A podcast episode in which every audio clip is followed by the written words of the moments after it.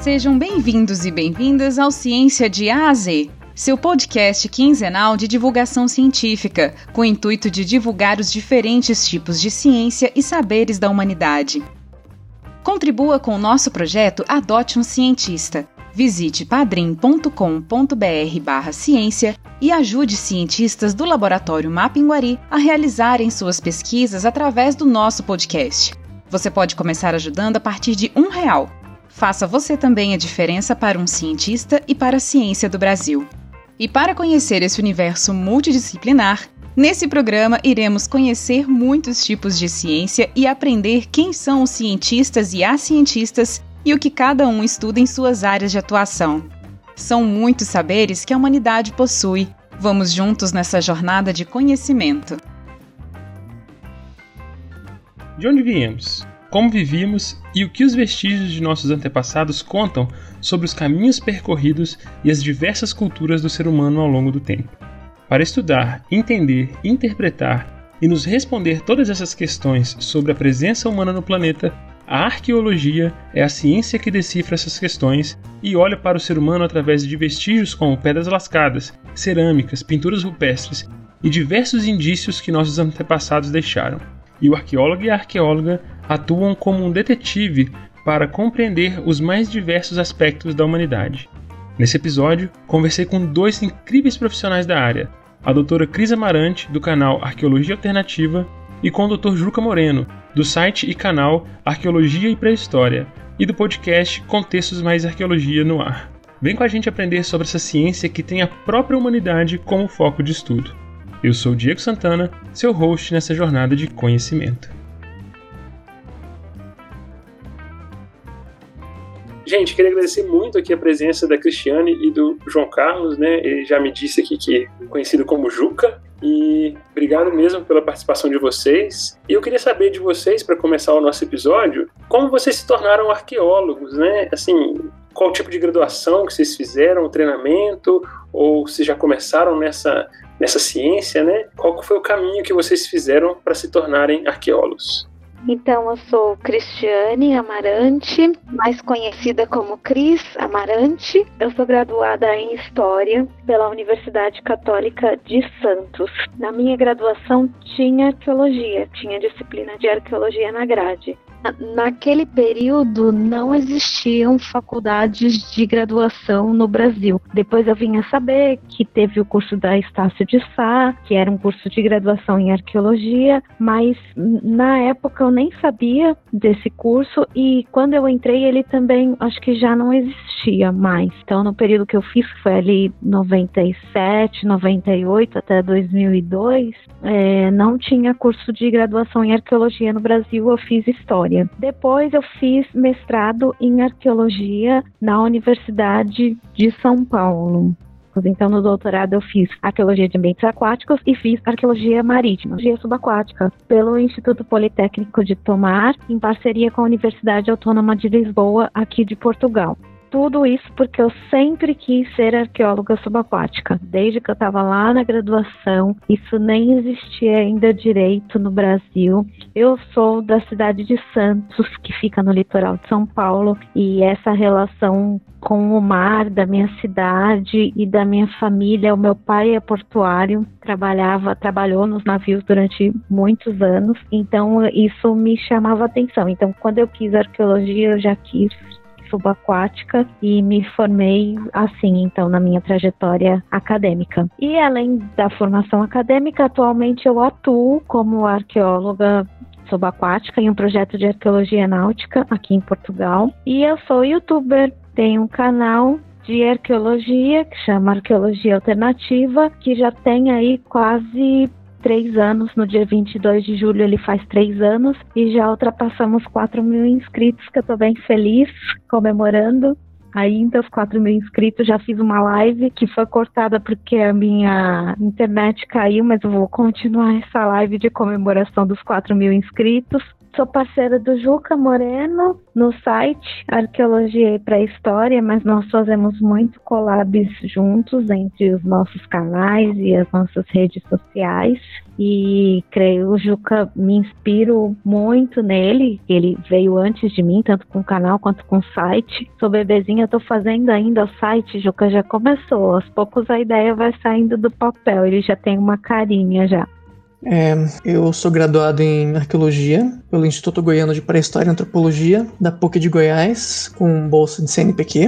Fiz o mestrado pelo Museu de Arqueologia e Etnologia da USP, também em Arqueologia, o mestrado, lá com bolsa CAPES. E fiz o doutorado em Arqueologia pelo Museu Nacional da Universidade Federal do Rio de Janeiro, também com bolsa CAPES. E o doutorado sanduíche em Arqueologia Experimental pela Universidade de Exeter, na Inglaterra, também lá com bolsa CAPES. Atualmente eu sou pesquisador de pós-doutorado pelo Laboratório de Estudos Evolutivos Humanos do Instituto de Biociências da USP, com bolsa FAPESP, e com o meu projeto atualmente voltado às indústrias de pedra lascada mais antigas do Sudeste e Sul do Brasil. E também agora eu faço parte do grupo de pesquisa no CNPq, que se chama Pré-História, Evolução e Paleoambiente, que é um projeto coordenado pelo Centro de Estudos e Pesquisas Arqueológicas da Universidade Federal do Paraná, que faz um monte de pesquisa voltada à ocupação inicial das Américas, principalmente aqui da América do Sul, da ocupação também dos grupos do Paleolítico Inferior e Médio nessas áreas mais próximas do Mediterrâneo, como o Norte da África, Oriente Médio e o Sul da Europa.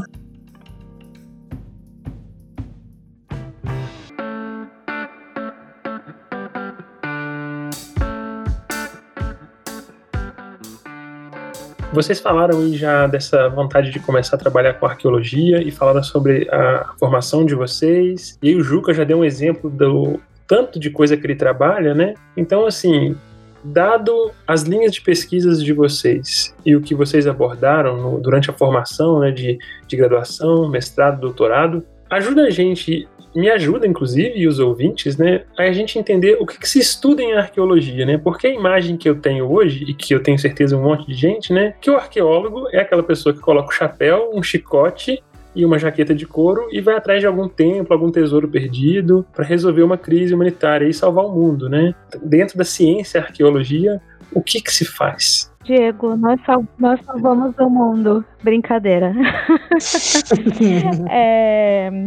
Uma coisa que eu acho, vou voltar mais para a arqueologia do Brasil, acho que o Juca deve abrir um pouco mais na resposta dele, mas que eu vejo além desse imaginário que você comentou, do Indiana Jones, da Lara Croft, né, a versão feminina aí do Indiana Jones, mas as pessoas também pensam muito nas pirâmides do Egito, no México. Muitas pessoas acham que não existe arqueologia no Brasil, e o Brasil tem aí uma multiplicidade de sítios arqueológicos, de tempos da pré-história e da história, né, da história, como diria, tempo pós-colonização, de pesquisa arqueológica. Então tem muita coisa não pesquisada ainda. Então a arqueologia tem uma série de métodos, né? Eu tenho um vídeo que fala o Indiana Jones é arqueólogo, e aí tem uma comparação lá do Indiana Jones com o CSI, acho que o Juca vai falar um pouquinho disso também, porque a arqueologia é um trabalho investigativo, de exaustiva investigação. Então, alguns arqueólogos até, e arqueólogas, né, ficam chateados com essa comparação com o Indiana Jones,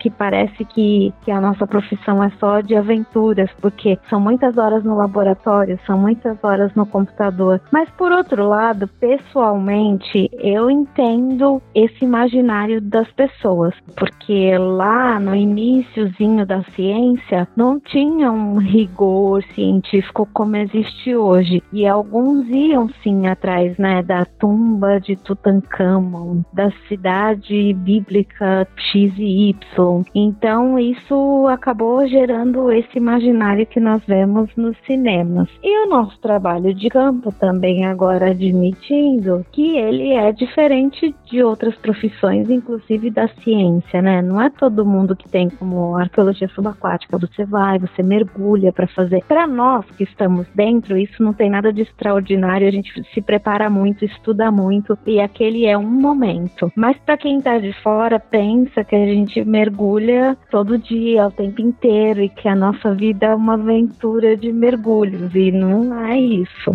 E no campo terrestre também, alguns campos são, sim, mais distantes, são perigosos, só que a gente não faz isso o tempo inteiro. Acho que essa é a questão do imaginário das pessoas, de pensar que nós só fazemos isso e o nosso trabalho é só isso, quando 95% dele é analisar dados, analisar peças arqueológicas, depois no laboratório, fazer a documentação de tudo isso, escrever, entender esse sítio arqueológico dentro de um contexto maior, comparando com outros sítios arqueológicos. Então essa é a parte que as pessoas não pensam quando relacionam a nossa ciência com a aventura.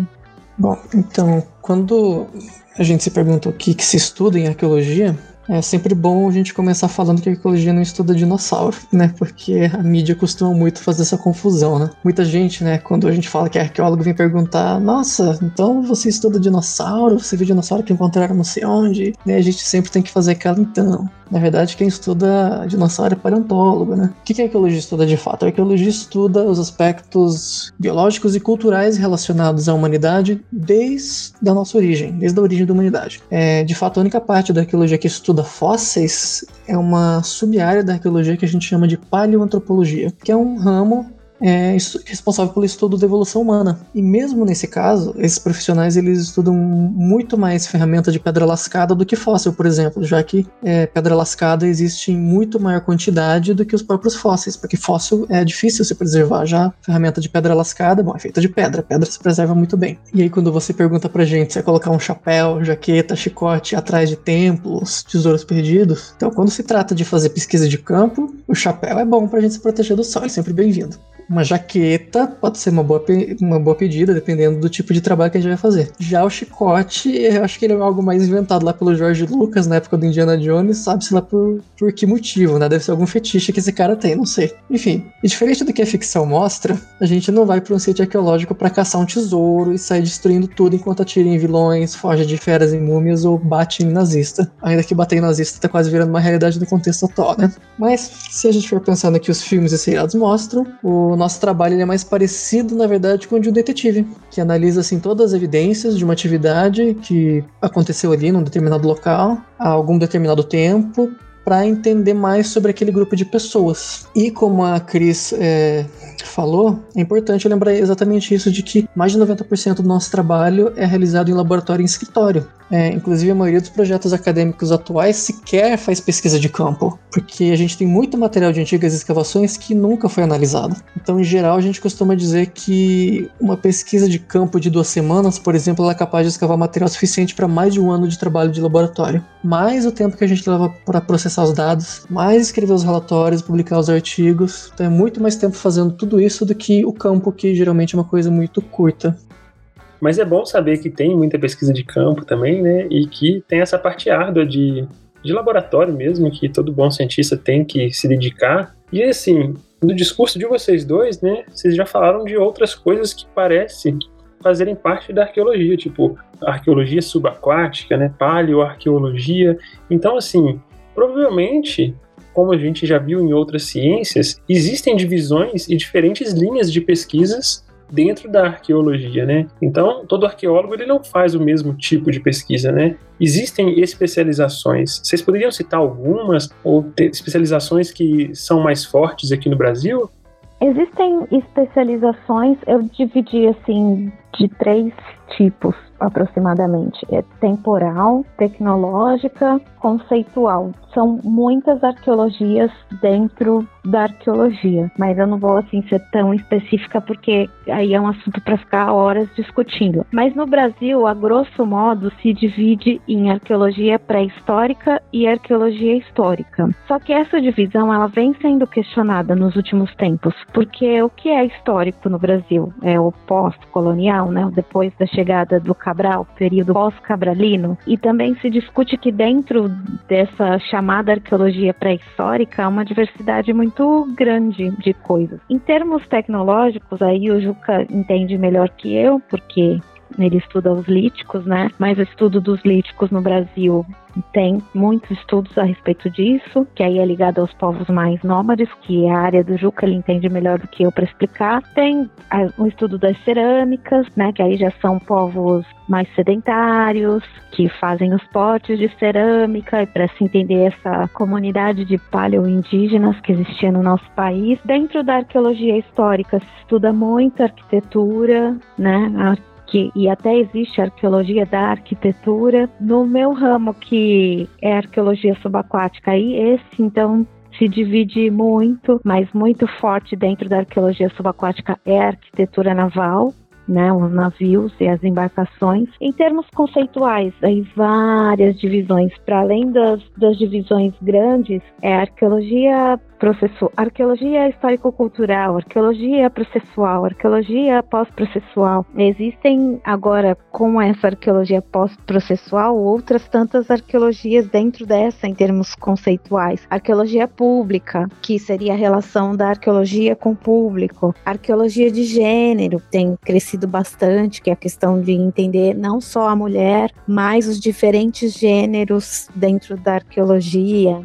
Arqueologia da diáspora, que trabalha com a questão do negro, não só diáspora, em princípio seria, né, os que vieram diretamente da África, mas hoje se entende que toda a arqueologia ligada à questão do negro pode se enquadrar dentro dessa categoria de arqueologia da diáspora. Arqueologia sensorial, que leva em consideração os sentidos, né, o tocar, o ouvir. E existe, inclusive, o nome do meu canal é Arqueologia Alternativa, e eu descobri aqui em Portugal com uma arqueóloga que chama Laira Jesus, que atualmente trabalhamos na mesma equipe, e a Laira estuda Arqueologia Alternativa, e quando eu criei o nome do canal eu não sabia que existia isso em termos conceituais. Então, assim, são muitas divisões dentro dessa arqueologia, né? Ela não é uma só, né? Então dizer que no Brasil existe também só arqueologia histórica e pré-histórica também é muito maior o leque de opções e oportunidades de estudo dentro da arqueologia como um todo e da arqueologia brasileira.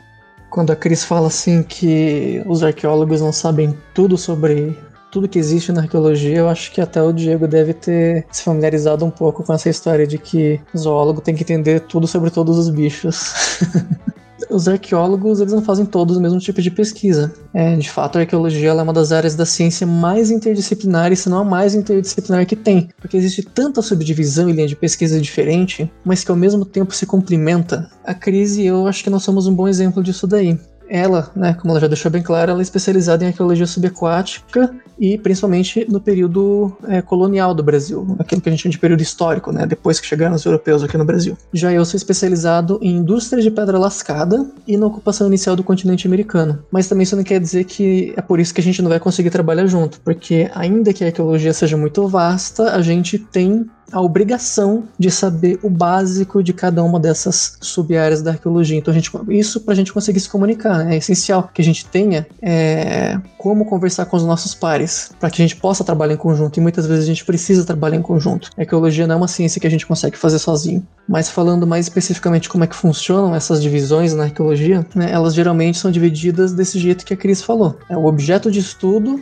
principalmente pelo objeto de estudo, e pelo tipo de contexto cultural ou geocronológico. O objeto de estudo pode ser os artefatos cerâmicos, vestígios botânicos, a fauna, artefatos de osso, sepultamentos humanos, representações rupestres, arquitetura, seja de casa ou seja de navios, como no caso da Cris, os objetos utilizados por escravos. No meu caso, por exemplo, o meu objeto de estudo é a pedra lascada. O contexto cultural é de grupos caçadores e coletores, e em termos geocronológicos seriam de grupos de mais de 8 mil anos do continente americano. Então a partir daí que você vê a especialização da pessoa, é objeto de estudo, o contexto cultural e área geográfica e cronologia dessas pessoas que a gente está estudando.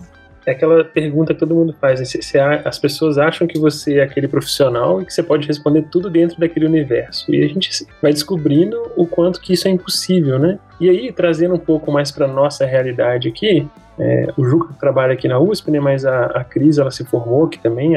Qual que é o foco hoje dos arqueólogos que trabalham ou que fazem pesquisa com material do Brasil, pelo menos, né, ou aqui no Brasil? Tem uma tendência nesse momento? Ou já existiu tendências e hoje não mais? Qual que é o cenário atual de pesquisa com a arqueologia no Brasil? Então, se a gente está falando de lugares de pesquisa, o Brasil ele teve muitos focos de pesquisa. Né? Os maiores exemplos que eu posso citar aqui são toda aquela diversidade de sítios pré-históricos no estado do Rio Grande do Sul, que teve um boom de pesquisa nessa região entre os anos 60 e 80. Teve a região de Lagoa Santa, em Minas Gerais, que até hoje é notícia nas mídias o tempo inteiro, que foram pesquisas realizadas na década de 70 e depois, novamente, entre os anos 2000 e 2010, teve as pesquisas aqui do nosso laboratório na região.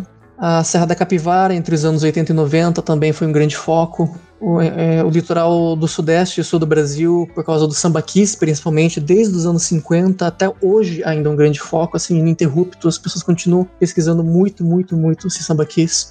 Assim também como a Amazônia, que ela ainda é foco das pesquisas desde os anos 50, lá na Amazônia. Já nas últimas décadas, principalmente desde os anos 90, a arqueologia histórica tem ganhado muito foco, principalmente nas áreas históricas de Salvador, Rio de Janeiro e Porto Alegre, eles têm ganhado mais destaque, principalmente quando trata de investigar mais o contexto escravagista. Como eu falei lá no comecinho, nas antigas escavações, pelo menos até os anos 80, elas escavaram muita coisa, mas não deram tanta atenção à análise das coleções. Então, por isso, hoje, muito da arqueologia é feita principalmente mais em laboratório do que em campo. Então, eu diria que atualmente a arqueologia brasileira está mais focada na análise de determinados materiais, em especial os artefatos de pedra e cerâmica, porque são os que melhor se preservam, então aqui tem mais, são os mais comuns, mas também esqueletos humanos, restos de alimentação, como fragmentos de fauna, né, que era consumido, e mais recentemente muita pesquisa tem se voltado para DNA antigo. Ainda, mas assim, DNA antigo, as pesquisas de DNA antigo elas ainda estão no comecinho, e apesar de estar tendo uns resultados bem interessantes, as discussões dessa abordagem de DNA antigo elas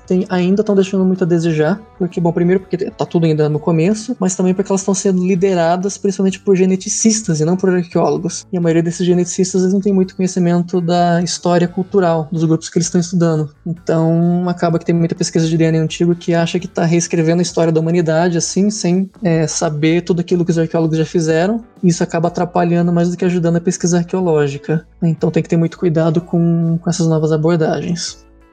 Ainda assim, existem uns sítios, só para completar aqui, que eles são bastante curiosos do Brasil, assim, interessantes, e que as pessoas pouco conhecem, as pessoas, assim, que não são da área. Como o Juca falou, são os sambaquis, eu percebo que é um tema que desperta muito interesse nas pessoas que não são da nossa área. Quando faz vídeo sobre sambaqui, é certeiro que as pessoas vão assistir, porque pesquisam, tem uma curiosidade, então é um tema da arqueologia brasileira, tanto os arqueólogos se interessaram e se interessam muito por ele, quanto as pessoas que não são da área. Outra coisa interessante que existe no Brasil, em termos de curiosidade, são os megalíticos. Então todo mundo fala, né, quem conhece um pouco de arqueologia, os Stonehenge na Inglaterra, mas no Brasil tem os conhecidos megalíticos de Calçoene, no Amapá, mas eles têm a mesma função que um Stonehenge, por exemplo. E poucas pessoas sabem que isso existe no Brasil. Também tem os geoglifos, muita gente também que conhece de arqueologia sabe das linhas de Nazca, que existem ali na Amazônia, mas não na parte portuguesa, né, na parte espanhola, e já se identificaram mais de 300 sítios de geoglifos na Amazônia brasileira. São um pouco diferentes dos da Amazônia espanhola, porque os geoglifos da Amazônia, eles têm formato geométrico, então ou são círculos, ou são retângulos, ou são quadrados. Então, para quem não sabe do que eu tô falando, são aquelas figuras gigantescas que você consegue ver de avião. E com o desmatamento da Amazônia, muitos desses sítios estão aparecendo, e embora até hoje não tenha sido cadastrado nenhum que tenha forma, porque na Amazônia Espanhola tem uns com formato pássaro, com formato de macaco, e na Amazônia Brasileira não se encontra isso ainda. Eu acredito no ainda, porque penso que, como não cadastramos tudo, ainda não temos tudo mapeado, pode ser que tenhamos alguma surpresa em breve. Outros sítios que também geram uma curiosidade nas pessoas são as casas subterrâneas do sul, que são ligados aos povos G da cultura Caingangue, que por conta do sul ser muito frio, eles faziam uns buracos na terra, não eram pequenos, eram grandes, porque eram comunidades ceramistas, né? Muitas pessoas ali em volta de uma fogueira, alguma coisa para esquentar. Então cortava-se a terra em formato circular e depois colocava o telhado por cima da terra, né? Então esses sítios são bastante curiosos também, quando a gente comenta com as pessoas, oh, nossa, existe isso no Brasil, que interessante. Mas o Juca apontou uma questão, né, que há muito da arqueologia brasileira já foi pesquisada, mas foi para o museu, foi escavado e pouco foi construído de conhecimento a respeito disso. Mas eu arrisco a dizer ainda que nós não pesquisamos nem 10% do que existe no nosso país, porque é um país gigantesco, e eu tive a oportunidade já de visitar, viajar para algumas regiões que, assim, que se conheciam 20 sítios de um universo que se sabe que tem no mínimo 2.000 sítios, e eu tô falando, por exemplo, da Chapada Diamantina, e nem cadastrar esses 2.000 sítios rupestres que a gente tem na Chapada Diamantina, eles não foram cadastrados, quem dirá estudados. Piauí é outro estado que eu conheço de perto e sei que, nossa, não se estudou nem 10% também no que tem no Piauí. Todo mundo fala da Serra da Capivara, Serra da Capivara, Serra da Capivara, e claro, tem que falar mesmo, mas do lado ali da Serra da Capivara tem a Serra das Confusões, que não é tão estudada quanto a da Capivara. Você anda de carro pelo Piauí, quem conhece um pouco de arqueologia é pra ficar louco, porque você para na estrada e vê lítico, assim, você tropeça nos líticos no estado do Piauí. Além desses sítios mais pro norte, tem o sítio Pedras Brilhantes, na região do Rio Poti, tem os sítios ali do Rio Poti, tem os sítios de 7 cidades também mais ao norte do Piauí, e assim, muita coisa não foi estudada ainda no Brasil. Tem muita coisa para fazer, muita coisa. Agora, se os sítios poucos que foram estudados já trazem tantas informações interessantes como o próprio exemplo da Serra da Capivara que eu citei, e que traz a questão da antiguidade dos povos da ocupação dos povos na América, imagina quando a gente fizer um estudo de tudo isso, né? Ou seja, a gente tem muito para construir ainda de conhecimento a respeito do passado, da ocupação do nosso país, que é gigante. Eu tenho a impressão que o arqueólogo, né, ou arqueóloga, eles juntam seus achados e eles contam, de certa forma, uma história. Vocês mencionaram que fazem esse serviço de detetive, e eu acho que essa busca, né, é para revelar uma história, para contar uma história. E no episódio de história aqui do Ciência de A a Z, a gente descobriu que quem conta a história, no caso o historiador, ele leva um pouco do seu ponto de vista, né? Mas que isso não é ruim, que é até interessante para dar diferentes pontos de vista, né? E eles têm noção de que isso pode acontecer, então que aquela história, inclusive, ela pode ter uma nova interpretação, uma modificação da forma como ela é vista, né? Tem isso também dentro da arqueologia, quando vocês fazem esse trabalho de detetive e vão levar isso para frente com o que vocês descobriram, vocês só mostram o que descobriram ou realmente tem uma interpretação daquele material arqueológico também de forma histórica? Olha, Diego, a respeito desse assunto, os arqueólogos também não chegaram a um consenso, porque eu sei, por exemplo, que a minha opinião é diferente da opinião do Juca, e tem a ver com as nossas formações iniciais também. A minha graduação é em História, então a minha tendência é concordar mais com o que você falou. A formação inicial do Juca é Arqueologia, então a tendência é que não seja tão assim. Mas dentro da arqueologia e da questão da história, existe uma linha de pesquisa que se chama Arqueologia e Subjetividade. Na Unicamp tem pesquisadores que estudam isso dentro do mestrado e doutorado em História, e que vem a ser isso da questão do ponto de vista do arqueólogo influenciando na análise dos dados. Mas ali também está dentro de um curso de história, então tem arqueólogo historiador defendendo isso. E só que quando isso é feito dentro da arqueologia, se toma todo um cuidado para que o ponto de vista, digamos assim, do arqueólogo fique claro, percebe? que no textualmente ele diga, isso aqui que eu estou dizendo é o meu ponto de vista. Isso as pessoas que seguem a linha da arqueologia e subjetividade fazem essa distinção no texto. Agora, ao contrário das pessoas que tendem mais para a linha de que não, arqueologia é ciência e o que eu estou fazendo aqui é objetivo, então no texto desse pesquisador não vai aparecer esse tipo de escrita, do dizer, olha, isso que eu estou dizendo ou até aqui é o que eu como pesquisador construí de conhecimento dentro da arqueologia e esse é um ponto de vista pessoal, influenciado pela minha formação, pelo meu passado, pela minha história, entende? Então existem, bem rachado mesmo, bem dividido, mas a maior parte dos pesquisadores de arqueologia vai mais para a linha da objetividade, do dizer, não, a ciência que eu faço é objetiva, do que da subjetividade.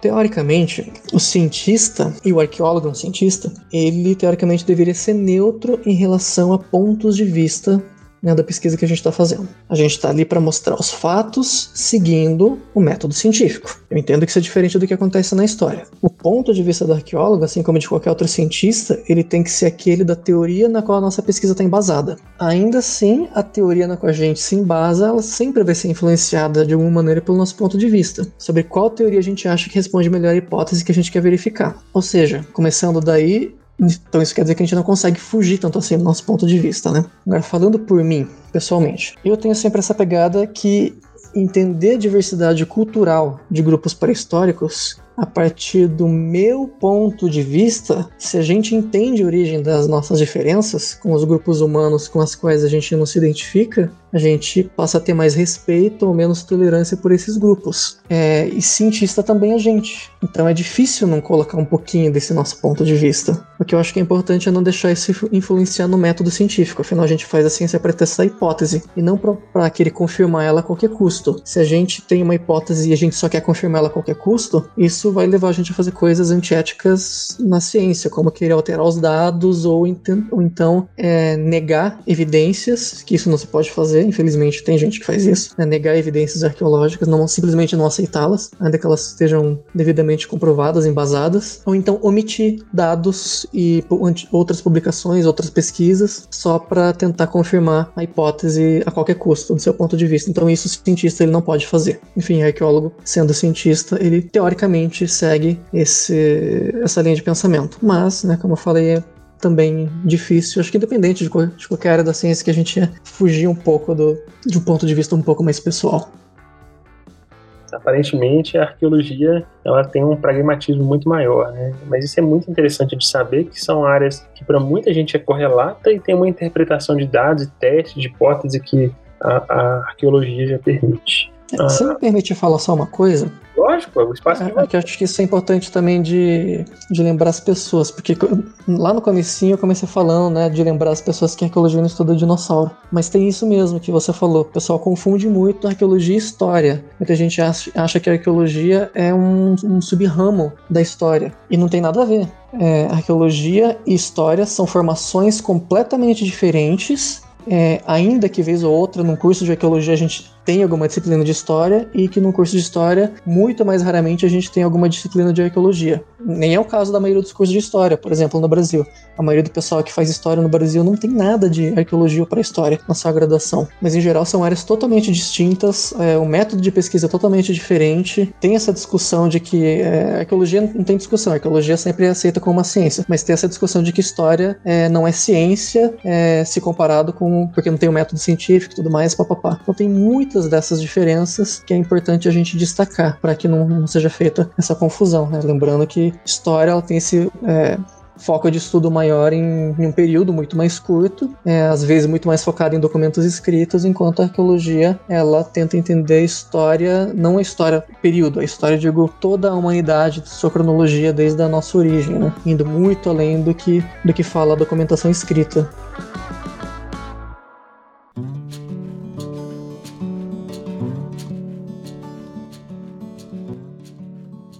E aí dentro dessa área tão grande, tão ampla, né, eu imagino assim, existem muitos pesquisadores, né, a Cris falou que o Brasil ainda a gente tem muito o que se fazer, que a gente conhece muito pouco, mas pelo que foi feito até agora, para vocês, quem que é a pessoa, assim, pode ser uma pessoa diferente, óbvio, né?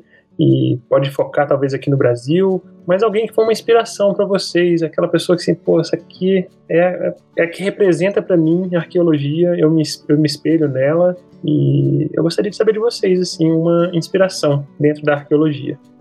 Não, a primeira arqueóloga foi a minha professora da graduação, a doutora Eliette Pitágoras. Mas depois eu tive contato com Pedro Paulo Funari, que é muito conhecido no meio acadêmico. E é uma pessoa que me inspira muito. O Funari tem muito a questão do... Ele escreveu um manual, né, que quase todo aluno de graduação lê, que é um livro que chama Arqueologia, mas não é só isso. Ele começou estudando o período clássico, Europa, e depois no Brasil acabou indo para a questão da arqueologia histórica e trazendo uns temas novos para a arqueologia, como a arqueologia pública, por exemplo. Ele foi, se não o primeiro, um dos primeiros a discutir isso, que é a relação da arqueologia e dos arqueólogos com as pessoas que não são da área. Também a arqueologia da diáspora, porque ele pesquisou Palmares, que era um quilombo, e aí tinha toda a questão, né, dos negros, de entender o que era essa escravidão no Brasil no período colonial, inclusive nas suas pesquisas muitas vezes desmentindo os livros de história, alguns que dizem, né, por exemplo, que Palmares só viviam negros, e ele vai dizer que viviam negros, viviam indígenas, viviam brancos pobres, era muito mais diverso do que imaginamos e do que os livros dizem. Então alguém que trouxe muita luzes assim para arqueologia. Uma referência para mim e para quem é de subaquática é o Gilson Rambelli, que foi o primeiro arqueólogo subaquático do Brasil. Se bem que pessoalmente depois eu fui tive uma formação muito próxima com o Paulo Bava de Camargo, que é um dos primeiros arqueólogos subaquáticos do Brasil também, que compôs a equipe junto com Gilson, Leandro Duran, Flávio Calipo. Eles foram os 4 primeiros arqueólogos subaquáticos do Brasil. E o Bava traz muita questão da arqueologia portuária, então não pensar só no navio, na embarcação, mas o que é esse porto, essa paisagem, esse ambiente, que é interessante também. Hoje em dia, além dessas referências que eu já tinha, duas pesquisadoras me chamam muito a atenção. A Camila Moraes Wichers, que foi a minha co-orientadora no doutorado. Penso que a Camila tem aspectos da pesquisa dela semelhantes a isso que eu destaco no Funari, de trazer novas luzes, porque a Camila também é preocupada com a questão da museologia, embora a área de pesquisa dela seja cerâmica, né, povos agricultores do período pré-histórico do Brasil, mas ela também tem essa preocupação com o outro, com a comunidade, que é um viés bem interessante da arqueologia, assim, mais recente. E outra arqueóloga, na verdade são duas, que o trabalho me chama a atenção, a Heloísa Bitu, porque a Heloísa Bitu me apresentou a Rosiane Limaverde. Em termos de como se faz a profissão, a Rosiane Limaverde me chama muita atenção. A Rosiane Limaverde criou um projeto no Brasil, que é a Fundação Casagrande Memorial do Homem Cariri, que é um projeto que já existe há mais de 25 anos na região ali da Serra da Araripe, no Ceará, perto do município de Juazeiro do Norte, município ao lado, na verdade, Nova Olinda. A Fundação Casagrande fica em Nova Olinda, e que construiu todas as bases da forma de fazer ciência ligado ao social, tanto é que eles falam arqueologia e inclusão social. Também reforço que Rosiane fez um trabalho sensacional que devia ter sido muito mais reconhecido na arqueologia brasileira. O trabalho dela na Araripe foi muito, muito bom, e uma pena que o câncer tenha levado ele embora tão cedo. Mas bom, falando sobre pessoas que são tipo o cara da área, inspiração para todo mundo e tal, tanto em termos globais quanto em termos nacionais, não tem uma pessoa assim que muita gente olha assim, a gente fala tipo, esse é o cara da arqueologia. Acho que, né, quando a gente olha assim, por exemplo, para os nossos colegas da física, por exemplo, quando você pensa em física, sempre tem aqueles caras mais famosos, né? O Stephen Hawking, o Albert Einstein, né? São aqueles caras que ficaram mega conhecidos. Na arqueologia não tem alguém assim que se destacou tanto assim. São várias, porque como a gente já deixou claro, né, a arqueologia é uma área muito ampla, então você tem pessoas que se destacam mais nessas sub-áreas específicas. E acho que os nomes que mais se destacam geralmente quando a gente fala em termos mais mundiais são os nomes dos autores que deram origem a algumas, ou os nomes principais de algumas das escolas teóricas da arqueologia. Então você vai pensar assim, pessoal do histórico-culturalismo lá no começo do século, Gordon Childe, até hoje muita gente gosta de falar do Gordon Childe. Pessoal que gosta da escola do processualismo, o pessoal vai falar muito do Lewis Binford. Pessoal que gosta da escola francesa, vai falar de André Leroy-Gourand. Pessoal que gosta do pós-processualismo, uma coisa um pouco mais pós-moderna, vai falar muito do Ian Hodder. Mas nunca tem um cara assim que todo mundo abraça, assim. O pessoal que fala de evolução humana fala do Richard Leakey, né, que trabalhou muito com os fósseis na África. Quando a gente fala aqui em termos de Brasil, também não tem alguém que a gente considere com consenso assim um bambambam da arqueologia. Eu pessoalmente eu tenho uma grande inspiração em duas pessoas que foram orientadoras minhas, que é o Astolfo Araújo, o professor Astolfo Araújo, do Museu de Arqueologia e Etnologia da USP, e a professora Mercedes Okumura, que atualmente coordena o Laboratório de Estudos Evolutivos Humanos também da USP. Mas eu também tenho uma grande admiração por alguns arqueólogos da velha guarda, como por exemplo Pedro Inácio Schmitz, que fez trabalhos importantíssimos desde a década de 70 até a década de 90. Aliás, até hoje ele está atuando ainda. Ele é do Instituto Nacional de Pesquisas da Unicinos, no Rio Grande do Sul. Ele é um grande nome da arqueologia brasileira, principalmente na área pré-histórica. E outro nome dessa antiga geração de arqueólogos é o Igor Chimes, que também até hoje ele ainda está atuando, né? Esse pessoal que está aí com seus mais de 80 anos. Ele é do Centro de Estudos e Pesquisas Arqueológicas da Universidade Federal do Paraná. Ele também foi um nome muito importante para a arqueologia brasileira, continua sendo um nome muito importante. E esse pessoal da velha guarda inspira muito, porque muito desses trabalhos que eles fizeram ainda são referências para todos nós. A gente concorde com as abordagens que eles utilizavam, com as conclusões das pesquisas deles, ou não, porque foi graças a eles que a gente sabe o que tem Brasil afora por aí, né? Ainda que, como a Cris tenha falado, a gente não deve conhecer nem 10% ainda de sítios arqueológicos que existem no Brasil, mas o que a gente sabe do que se tem hoje, a maior parte foi desse pessoal da velha guarda, então sempre vale essa homenagem a esse pessoal. Isso tudo que eu tô falando é relacionado ao meu trabalho com arqueologia pré-histórica. Quando a gente vai falar em arqueologia histórica, eu acho que o maior nome que me vem à cabeça sempre é Tânia Andrade Lima, do Museu Nacional. Tenho uma profunda admiração por ela, assim, de paixão. Então acho que para futuros arqueólogos esses são os nomes que eu tenho para sugerir, para quem quer se inspirar. E acho que eu também recomendaria de esses novos estudantes não se inspirarem em arqueólogos que são muito famosos fora do mundo da arqueologia, né? Ou pseudo-arqueólogos, que são assim, aquela galera mais famosa nas mídias. Que nem a gente sabe muito bem que tem, né, todas as áreas da ciência, aquela pessoa que é famosa por causa daquilo, mas a gente vai ver o trabalho dela na ciência, às vezes a pessoa não é bem conceituada lá dentro. Então acho que essa que é a dica que eu tenho. Complementando, assim, acho que o Juca fez uma lista gigante muito boa também. Alguns nomes eu percebo da arqueologia que eles são bem regionalizados, assim, que as pessoas de determinado estado até respeitam muito. Então não dá para falar de arqueologia na Bahia sem falar do Carlos Etchevarri, que todo baiano, o arqueólogo baiano, fala dos sítios que ele pesquisou. Em Pernambuco, é muito conhecido Marcos Albuquerque também. Ninguém fala de arqueologia de Pernambuco sem citar Marcos Albuquerque. Ali na região do Mato Grosso do Sul tem o professor Gilson também, que é muito respeitado, que já foi presidente da SAB. Região do Norte, Marajó, Denise Pouchan. Então, dentro da arqueologia também tem uns nomes que eles são regionais ou ligados a um determinado tipo de estudo específico, como a Denise Pouchan e a arqueologia marajoara, por exemplo, lá na Amazônia.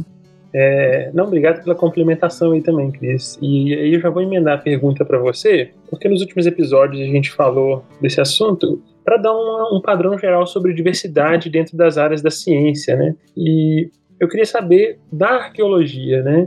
Como é que a diversidade de gênero, se tem muito mais homem do que mulher, igual em várias áreas das exatas, por exemplo, né? Não, é mais dividido de maneira mais adequada. Tem diferença de gênero dentro da arqueologia, por exemplo? Como é ser uma mulher arqueóloga? Você sente diferença por isso? Eu gostaria que não tivesse, mas se eu disser isso que não tem diferença de gênero, isso não é verdade. E para mim que que trabalhei alguns anos, muitos, na área da educação e de educação básica, isso foi um baque, assim, chegar na arqueologia e ter essa desigualdade de gênero. E não há desigualdade no número de pesquisadores, porque eu fiz um levantamento em relação à arqueologia subaquática, que é o ramo que eu atuo, que é bem voltado para o masculino, infelizmente, e temos o número de pesquisadores homens não é tão maior que o número de pesquisadoras mulheres. E em relação à arqueologia terrestre, acredito que acontece a mesma coisa. Acontece que muitas vezes em cargos de chefia no Brasil, mais homens ocupam esses espaços do que as mulheres. Então, mulheres com a mesma formação do que os homens acabam sendo arqueólogas técnicas e os homens assumem as coordenações dos projetos. Isso é uma coisa que acontece. Inclusive, na subaquática no Brasil é uma coisa que acontece. E outra coisa que eu vejo, aí não só ligada à arqueologia no Brasil, mas à arqueologia de forma geral, e posso citar de novo o exemplo da subaquática, que é o que mais me afeta, né? É a questão de que eu percebo de apagamento e silenciamento. Então a mulher tá ali, mas não é uma coisa da arqueologia. Pelo que eu tô vendo agora, é uma questão das mulheres na ciência, isso. Mas que a arqueologia, infelizmente, faz muito também. Então a mulher vai, ela pesquisa, ela tem um trabalho relevante, mas o nome dela não aparece, o trabalho dela não é citado, e sempre um homem, e às vezes um homem que trabalhou junto com ela, é reconhecido, é citado, e ela nunca se diz no nome. Na arqueologia subaquática, todo mundo fala muito do George Bass, que é um americano, que na década de 1960 começou a implementar os métodos de arqueologia terrestre embaixo d'água, e deu uma credibilidade para essa pesquisa da arqueologia subaquática, que até então era visto como uma coisa menor, ou como uma brincadeira, uma diversão, uma aventura dentro da arqueologia. George Bass mostrou que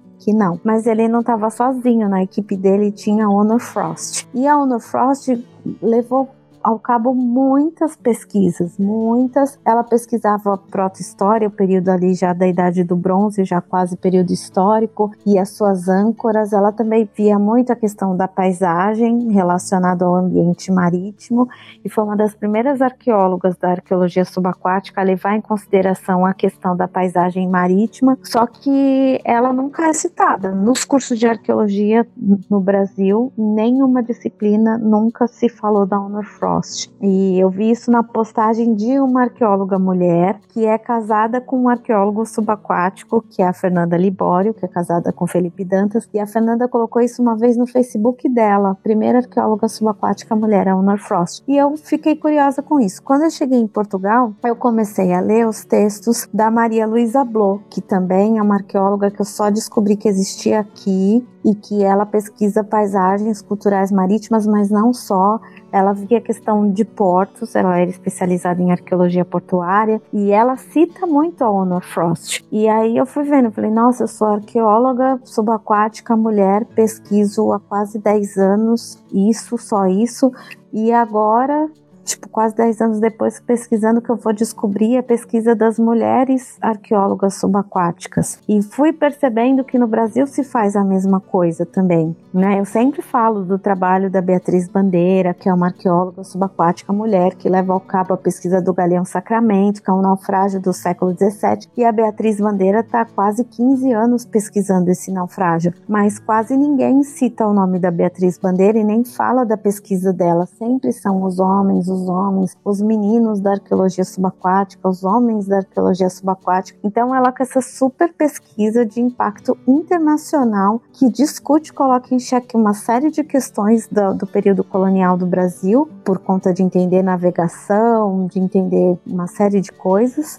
não é citada, não é falada. E quando vão homens na equipe dela, falam dos homens como se o projeto fosse deles e não dela. Então, assim, é uma coisa que me incomoda profundamente. Hoje eu trabalho fora do Brasil, aqui eu ocupo um cargo de chefia numa empresa de arqueologia náutica, mas infelizmente no Brasil eu não vejo isso. Então aqui atualmente, na empresa onde eu trabalho, eu não vejo essa distinção. As mulheres ocupam cargos de chefia, e na arqueologia técnica tem tanta importância quanto os homens, mas Também não vou dizer, aí na Europa é assim, porque eu não sei, eu não conheço os outros contextos. Estou falando especificamente da empresa que eu trabalho, porque o arqueólogo que é o dono, que é o Thiago Fraga, entende desse jeito, da importância das mulheres e valoriza as mulheres na equipe dele. Mas isso em outros contextos não acontece. Mas eu penso que o meu papel agora acabou sendo de falar, né? Porque eu fiz um vídeo a respeito disso, aliás, fiz dois. Fiz um sobre arqueologia feminista e fiz outro, porque eu fiz o da arqueologia feminista numa semana, na outra semana seguinte aconteceu um episódio de machismo que foi parar nas redes sociais. Eu falei, não, eu fiz o vídeo de arqueologia feminista, agora eu não vou me posicionar frente a esse episódio, eu tenho que falar sobre isso. E por conta disso, hoje as pessoas me procuram de novo para falar. Quanto mais a gente fala, melhor a gente entende, porque aí, hoje em dia, outras arqueólogas também vêm conversar comigo sobre a situação delas como mulheres em campo, como mulheres na ciência. A gente tem uns grupos aí nossos de WhatsApp que estão virando praticamente comunidades terapêuticas a respeito dessas questões da mulher na arqueologia. Então, eu que pensava do meu ponto de vista pessoal, agora conheço também a visão de algumas colegas. E isso tem que mudar. Assim, eu falei, na época que eu fiz o vídeo, eu falei, nós que somos arqueólogas mulheres, vamos falar do trabalho das nossas colegas arqueólogas mulheres. Quem são, o que desenvolvem.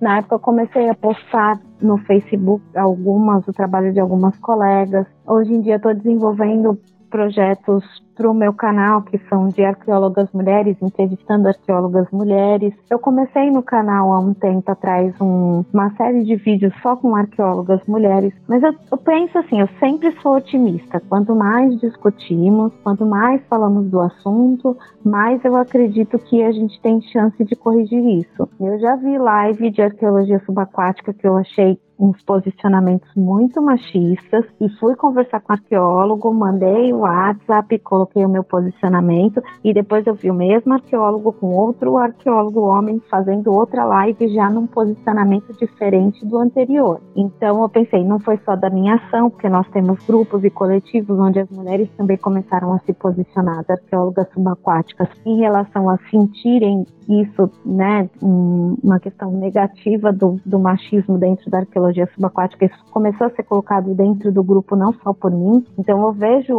já vi, então numa distância de 2 meses, uma mudança de postura. Eu fico feliz, mas não acabou o nosso trabalho. Eu já falei, enquanto eu não vejo equidade também de direitos em relação ao mercado de trabalho, a nossa luta também não acaba, a gente continua. E não é porque eu não sofro isso agora, ou não é porque eu não estou no Brasil agora que eu vou deixar de falar. Eu vou continuar falando, porque eu tenho as minhas colegas sofrendo as consequências, e eu não quero isso.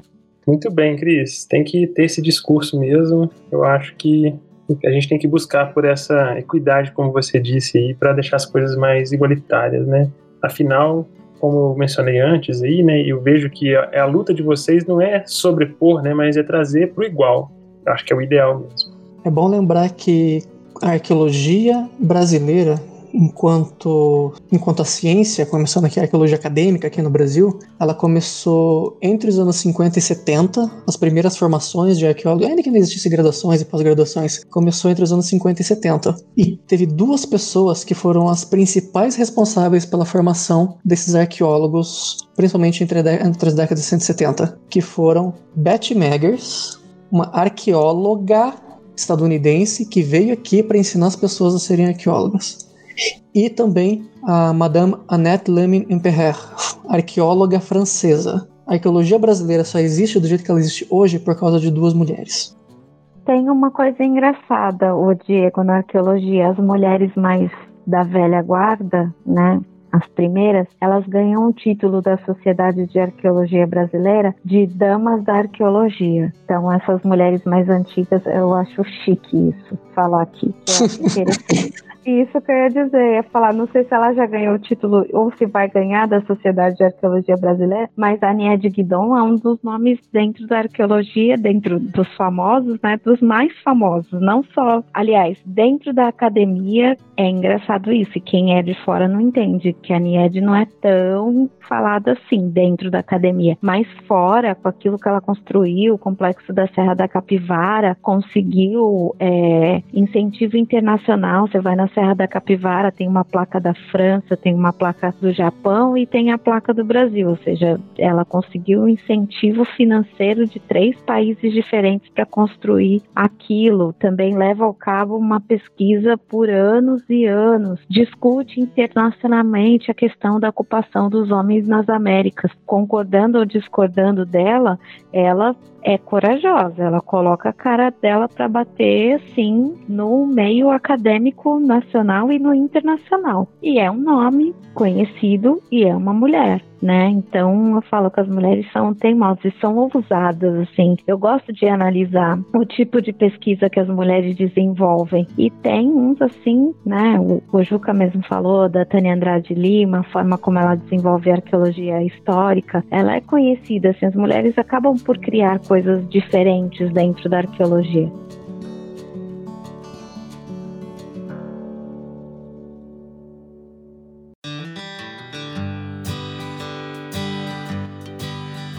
Continuando então, né, sobre os vários estudos que são possíveis de serem feitos em arqueologia. Dentro dos estudos arqueológicos, dentro dessa ciência, a imagem que a gente tem do arqueólogo é aquela que eu mencionei no início, né, da pessoa indo para campo, coletando aquele monte de registro, né, de ponta de flecha, de cerâmica, de um tesouro, dentro de um templo, múmia e vários tipos de coisa, né? E a gente ainda fica imaginando que a pessoa vai para esses lugares, ou cavernas, ou templos, mas a gente sabe que a tecnologia melhorou muito. E o que essa tecnologia melhorou também nessa coleta de dados, tanto quanto no processamento e interpretação deles também? O quanto que a tecnologia ajuda na arqueologia? Bom, na minha área especificamente, que é de análise de ferramentas líticas, né, ferramentas de pedra lascada, é uma tecnologia que está começando a ser aplicada muito agora, é a de análise microscópica. São 2 áreas diferentes, na verdade, disso de análise microscópica. Uma que a gente chama de traceologia e outra que a gente chama de análise microresidual. Então, tanto para a identificação de microtraços de utilização em ferramentas, que é a parte da traceologia, quanto para a identificação dos microrresíduos, e aí dos microrresíduos a gente pode citar, por exemplo, amidos, fitólitos, sangue, resina, fragmentos de rochas e ossos que às vezes a gente encontra nas partes que a gente usa desses instrumentos. A tecnologia tem ido mais nesse sentido, de analisar essas coisas que antes não era possível analisar. Isso, por sua vez, vem causando uma mudança também na tecnologia da escavação arqueológica, porque muitos desses métodos e técnicas novos a gente precisa de uma escavação diferente, em que a gente não possa contaminar o material que vai passar por essa análise antes dele chegar no laboratório. Então a gente está fazendo escavações com um cuidado diferente para algumas peças específicas onde a gente sabe que vai ter informação de micro resíduos, de microtraços. Essa inovação tecnológica para a parte de líticos, e que também está sendo aplicada também nos utensílios cerâmicos e outros tipos de artefatos, está gerando uma mudança na tecnologia de escavação. Então também a escavação está recebendo algumas mudanças. Tem muitas mudanças. E eu vejo assim, aqui na Europa, se usa mais a questão da tecnologia do que aí no Brasil. Quando eu fiz o curso pelo Instituto Politécnico de Tomar, existiam alguns procedimentos que já eram prática aqui, continuam sendo agora, e que no Brasil começa a ser introduzido agora. Por exemplo, o uso de sistema de informação geográfica, SIG, que não é só da subaquática, também é da terrestre. Mas em 2011 no Brasil, quase ninguém usava. Hoje se usa, mas poucos arqueólogos mexem com o SIG. Muitas vezes ele é um técnico que é contratado para fazer. Só que quando o arqueólogo sabe fazer, ele vai mudar a forma de trabalhar em campo também para obter melhores informações e depois conseguir mapear melhor sua área com isso. É diferente de quando o arqueólogo vai sem entender como funciona o SIG e faz a coleta de informação e passa para um técnico que vai fazer esse mapa. Mas assim, então aqui eu vejo todos os alunos assim, né, que eu trabalho com pessoas muito jovens que acabaram de fazer graduação e eles têm uma ideia básica mínima de como fazer um mapa simples, como usar minimamente um sistema de informação geográfica. Eu vejo muito aqui. Outra coisa que eles usam muito aqui e que é na subaquática também, em 2011 eu já vi que eles usavam, é a fotogrametria. E a fotogrametria é muito interessante, ela pode ser usada em conjunto com o SIG, com o Sistema de Informação Geográfica, a ponto de você conseguir praticamente reconstruir tudo toda a escavação depois no computador. No Brasil, um pouquinho, outro dia eu estava ouvindo uma live do canal Arqueologia 3D e sobre fotogrametria, eles bem falando da importância do começo, de usar isso, da importância dos arqueólogos saberem, e aqui também é uma coisa assim corriqueira, tipo, que é feito, já é procedimento também isso há mais de 10 anos e na subaquática principalmente. Ah, lembrei o que eu ia dizer, porque escavação é destruição. Quando você escava o sítio, você está destruindo o sítio. Nunca mais se vai ter aquilo de volta. Então, por isso que se registra muito, com fotos, etc. Mas com a fotogrametria, você consegue reconstruir cada camada que você está ali decapando na escavação. E você constrói, então, de novo, virtualmente, o seu sítio na tela do computador. Específico da arqueologia subaquática, tem a reconstrução computadorizada de navios, que é uma coisa que eles também já usam e abusam aqui há muito tempo. Ah, outra coisa que também se usa muito na arqueologia, mas no Brasil também bem no comecinho, mas aqui um pouco mais, são os drones. Então, no trabalho que eu atuo, por exemplo, que é, né, de dragagem, e ver se saiu da dragagem algum vestígio ou de embarcação ou de cerâmica. Tem lugares que o terreno fica muito úmido da água, não tem como o arqueólogo pisar lá porque senão vai afundar. Fica praticamente uma areia movediça. E aí, como que eu faço a análise nesse lugar? Passa regularmente o drone, porque se está saindo uma concentração maior de cerâmicas ou madeira de um navio, o drone consegue captar imagens a ponto de depois a gente analisar e dizer, não, esse lugar tem uma concentração maior de uma coisa diferente para a obra, vamos esperar o terreno dar uma secada, vamos fazer uma sondagem ali para descobrir se estava saindo mesmo cerâmica, era um naufrágio ou era um sítio associado a um naufrágio. Então tem se usado muito, se usado mais.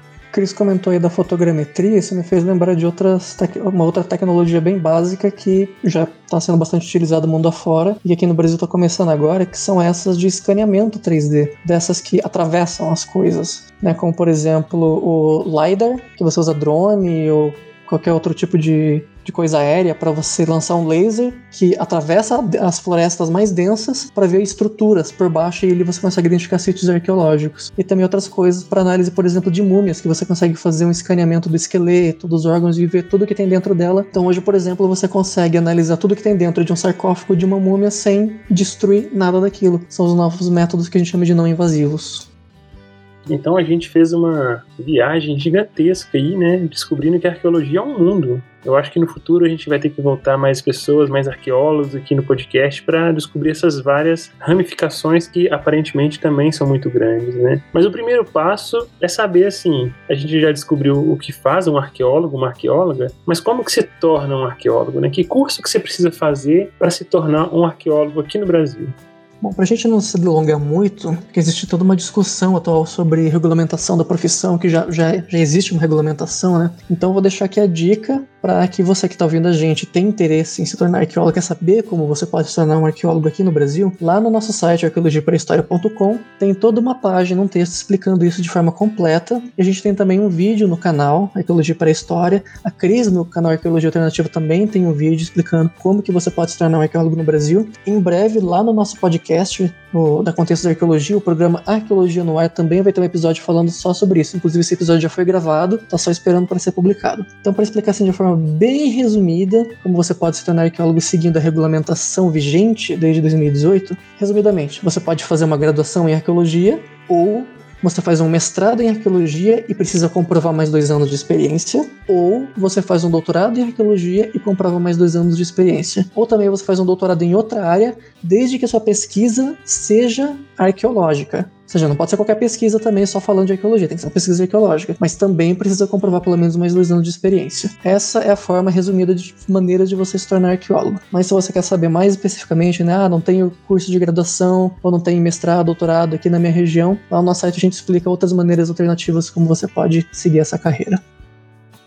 Você falou aí do arqueólogo e pelo discurso de vocês, a profissão ela está regulamentada por uma lei, não é o caso de todo cientista no Brasil, né? Mas que legal que o arqueólogo tem isso. E se o arqueólogo está regulamentado por uma lei, me lembra um caso, que eu vou resumir rapidamente aqui, que eu também já fiz consultoria ambiental, né? Dentro da minha área, que foi da biologia. Mas em uma usina que eu estava trabalhando no norte do Mato Grosso, tinha uma arqueóloga trabalhando lá, eu não lembro o nome dela, eu lembro que ela parou todo o empreendimento, porque tinha uma máquina chegando perto de um sítio que ela estava pegando um monte de material, e ela fez o empreendimento inteiro parar por 2 dias, enquanto ela não resolvesse estudar. E eu fiquei impressionado com aquela atitude e com aquela determinação de estudar e ver ali, né? E eu fiquei pensando depois, se o arqueólogo ele também faz consultoria, né? Será que ele tem outras áreas de atuação? E eu achei interessante que a Cris falou aí que ela trabalha no terceiro setor, né? Ela tem trabalha dentro de uma empresa para arqueologia. Como é que é o mercado de trabalho, então, né? Tem vida arqueológica fora da academia também? Olha, tem mais vida arqueológica fora da academia do que dentro, porque esse mercado do licenciamento ambiental absorve 95% dos arqueólogos. No Brasil e em Portugal é igual, o cenário é o mesmo. A academia absorve esses outros de 5 a 2%. E por que de 5 a 2%? Porque também existem arqueólogos dentro dos museus, né? Muitos museus têm. Existem arqueólogos no serviço público. Então, o IPAN, que é o Instituto do Patrimônio Histórico e Artístico Nacional, tem as secretarias regionais. Em cada secretaria tem, no mínimo, um arqueólogo. Algumas têm 2, outras têm 3, dependendo do tamanho do estado, do número de sítios. Brasília tem 18. Porque tem projetos de arqueologia que vão direto para Brasília, então a equipe de Brasília comanda todas as outras. Eles têm mais arqueólogos lá do que as outras regionais do IPAN, que é o Instituto do Patrimônio Histórico e Artístico Nacional. Então é um mercado muito grande. Agora, o que eu defendo ultimamente é que nós não podemos ficar só nisso. Você que é da área de ambiente, creio que vocês estão anos-luz na nossa frente, porque vocês também trabalham muito com captação de recurso, né, de projetos ligados ao meio ambiente. E a arqueologia, infelizmente, no Brasil faz pouco uso disso. E a arqueologia, por ser interdisciplinar, consegue captar recurso do meio ambiente, da Secretaria de Turismo, da Secretaria de Cultura, da Secretaria da Educação. Então, consegue, com um certo esforço, vários recursos que a gente atualmente não usa. Então, assim, eu estou ligado a uma comunidade, eu vou fazer um trabalho de educação patrimonial. O trabalho de educação patrimonial, ele é pago, porque por lei ele é obrigatório, se o empreendimento é grande, se a área impactada em relação aos sítios arqueológicos é grande, se enquadra dentro do que chama de nível 3, dentro da nossa instrução normativa número 1 de 2015, que é a lei nacional que regulamenta a arqueologia dentro do licenciamento ambiental. Então, eu posso fazer a educação patrimonial, por exemplo, dentro do licenciamento, mas se eu vou produzir algum material, se eu vou produzir um livro, se eu vou produzir uma exposição, se eu vou produzir um documentário, não precisa vir o orçamento direto da empresa para a educação patrimonial. Eu posso destrinchar esse projeto e trabalhar com captação de recursos e conseguir, por exemplo, que isso seja feito por Lei Rouanet, que a mesma empresa, ao invés dela tirar do bolso dela, digamos assim, para te pagar, ela pode deduzir o valor do material arqueológico, pedagógico ou da exposição do imposto de renda dela, que, aliás, se a empresa fizer isso, ou os arqueólogos aprenderem a fazer isso, as empresas vão bem felizinhas com a arqueologia, porque vão passar a fazer propaganda positiva dela, porque você sabe bem, se trabalha no licenciamento, das maiores questões do licenciamento são as querelas, para ser simpática aqui na palavra, dos empreendedores com as comunidades. Então, se você consegue fazer alguma coisa benéfica e ainda é deduzido do imposto dele, não isso pago como uma coisa a mais e ainda voltado para a educação, né, que a elite brasileira tem uma questão séria aí com a educação que não valoriza, então ao invés do dinheiro da educação entrar como um pagamento, entrar na dedução de impostos, vai deixar o pessoal bem felizinho, é bem interessante para nós. Então, há mercados ainda, isso para citar um, né, não explorados. A gente também não explora mercado de extroversão, criação de jogos, é uma coisa que está bem no início ainda, mas que dá para fazer. A gente não explora a própria divulgação científica, né, a gente faz, mesmo eu e o Juca, que já estamos aí há um tempo fazendo isso, a gente faz assim bem caseiro, bem do nosso bolso, né, traduzindo para as pessoas entenderem o que é esse caseiro, mas que é uma coisa que a gente crescendo, se aprimorando, aprendendo, também pode conseguir captar recursos para isso, investir na divulgação da arqueologia como um futuro também profissional, e outros arqueólogos e arqueólogas podem também fazer isso, porque é necessário, quanto mais as pessoas sabem o que é arqueologia, o que são sítios arqueológicos, o que nós pesquisamos, mais nós teremos facilidade de conseguir a aprovação dos projetos, leis mais benéficas para o patrimônio arqueológico. Então, o mercado de trabalho, eu penso que nós, se começarmos a vê-lo com mais possibilidades, a gente tende a crescer, mas assim, a possibilidade não vai bater na nossa porta. A gente que vai ter que enxergar essa oportunidade, nos especializarmos, mudar a nossa mentalidade para poder surfar bem nessa onda.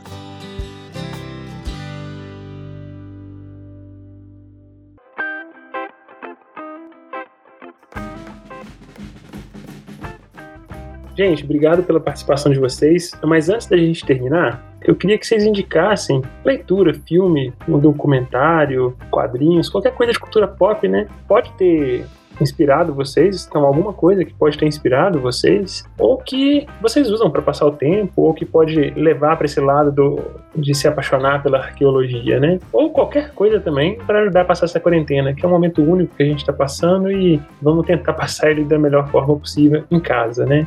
Bom, como leitura, eu vou deixar aqui como indicação o livro 1499, O Brasil Antes de Cabral. É um livro lançado bem recentemente pelo jornalista Reinaldo José Lopes, que tem experiência com jornalismo científico. Então, é um livro de alta fidelidade científica e que vai ajudar muito vocês a entenderem sobre a pré-história brasileira. É o mais atual, inclusive, escrito numa linguagem muito bacana, super acessível. Mas, se você pode ler em inglês, eu vou sugerir o livro Evolution: The Human Story, que ele é tipo um atlas mega didático sobre a evolução humana, organizado pela Alice Roberts. Ele fala, assim, sobre todos os hominíneos, quando que eles surgiram, quais são os principais métodos de pesquisa, tudo também de uma forma muito simples para quem não é da área. Vou deixar recomendado um filme. Vou recomendar o filme Alpha, que conta a história de um grupo de caçadores do Paleolítico e a jornada de um jovem que está machucado, que está ferido, tentando voltar para casa com a ajuda de um lobo que também está ferido, mostrando aí uma história sobre o início da relação entre humanos e lobos, cachorros. É um filme muito bem acurado em termos científicos também, mesmo que, né, a narrativa seja uma ficção, né, uma história inventada, mas tudo embasado, o contexto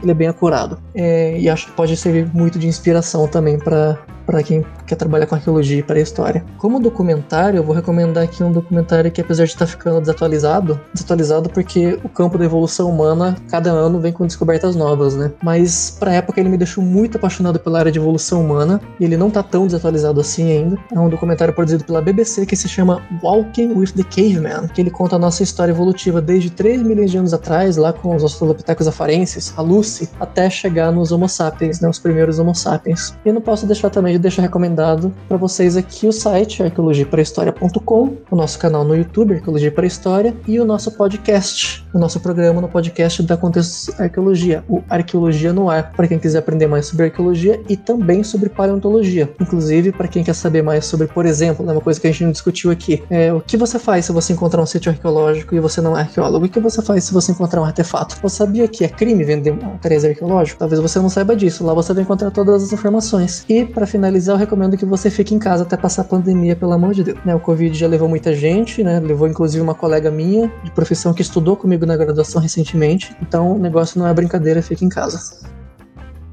Eu fiquei pensando que, para nós, né, que somos da área dos canais aí no YouTube, eu e o Juca, eu indico, pensei, ao invés de indicar alguma coisa que tá no circuito, que a pessoa teve facilidade de distribuir isso, eu indico que as pessoas assistam os canais do YouTube dos arqueólogos e das arqueólogas, né? Eu tenho a Arqueologia Alternativa, o Juca e uma equipe toda tem o Arqueologia e Pré-História, então tenha bastante conteúdo. Outra coisa que aconteceu interessante agora, no período da pandemia, que eu gostei muito e que até para mim, que estou fora do Brasil, assim, achei interessante, é que os arqueólogos e as arqueólogas decidiram ir para o Instagram fazer lives das suas pesquisas arqueológicas. Embora as informações ainda estejam assim, numa linguagem mais acadêmica, mas eu penso que para quem é estudante, gosta de arqueologia, quer saber, são pessoas da área, né, que estão ali no dia a dia, que estão pesquisando ou na academia, ou no licenciamento, falando das suas pesquisas. Eu e o Juca mesmo fazemos parte de um projeto que chama Lives Arqueológicas, que tem uma live a cada quarta-feira. Agora, tem algumas coisas que são, não são em português, né, um canal do YouTube que eu gosto bastante é o INA TV, INA é INAH-TV, do setor de arqueologia do México. É do Museu de Arqueologia do México, esse canal no YouTube. Então ele tá todo em espanhol, mas eles divulgam, parece também um History Channel, uma National Geographic. Eles têm alguns vídeos simples, mas tem muito documentário de arqueologia mexicana, que para quem gosta é interessante, assim, os vídeos são colocados ali com uma qualidade muito boa. Para quem gosta de animação, eu sou apaixonada, tem um canal também no YouTube em espanhol também, que é o Tic-Tic-Clip, E-T-I-K, de novo clipe, que foram produzidos 12 vídeos pelo Museu de Arqueologia da Colômbia, e é um material para crianças, e é sempre uma menininha, aquela filha de um arqueólogo, e ela faz umas perguntas pro pai, e ele começa a contar pra ela, e ela imagina aquilo como uma música. É muito bem feito, tem a informação arqueológica ali, mas colocada de forma sensível. E tem um podcast em inglês, que é o Arqueo Café, para quem gosta e sabe bem inglês, já tá, eu acho que no 10º episódio. Arqueo escrito é A-R-C-H-A-E-O, que é de um arqueólogo que chama Otis. E tem o podcast das meninas do Rio, que eu esqueci o nome de novo, o Juca daqui a pouco fala para mim, mas que também é um projeto da equipe de estudantes de arqueologia, acho que da UERJ, e que são jovens ainda, estão aprendendo, mas se dispuseram a criar um podcast de arqueologia, e eu acho o projeto assim bem interessante, eles bem empolgados e divulgando, e a melhor coisa que a pessoa pode fazer para ajudar a divulgar a arqueologia é divulgar esses canais dos pesquisadores e das pesquisadoras. Então, como tá aí na quarentena, em casa, sem, né, fazer alguma coisa, não precisa nem comprar nem nada, tá tudo gratuitamente na internet, só entrar lá, começar a digitar, procurar, pesquisar, que vai achar essas informações todas. E agora tem muito mais do que quando a gente começou, né, Juca? Quando eu comecei o canal há 3 anos atrás,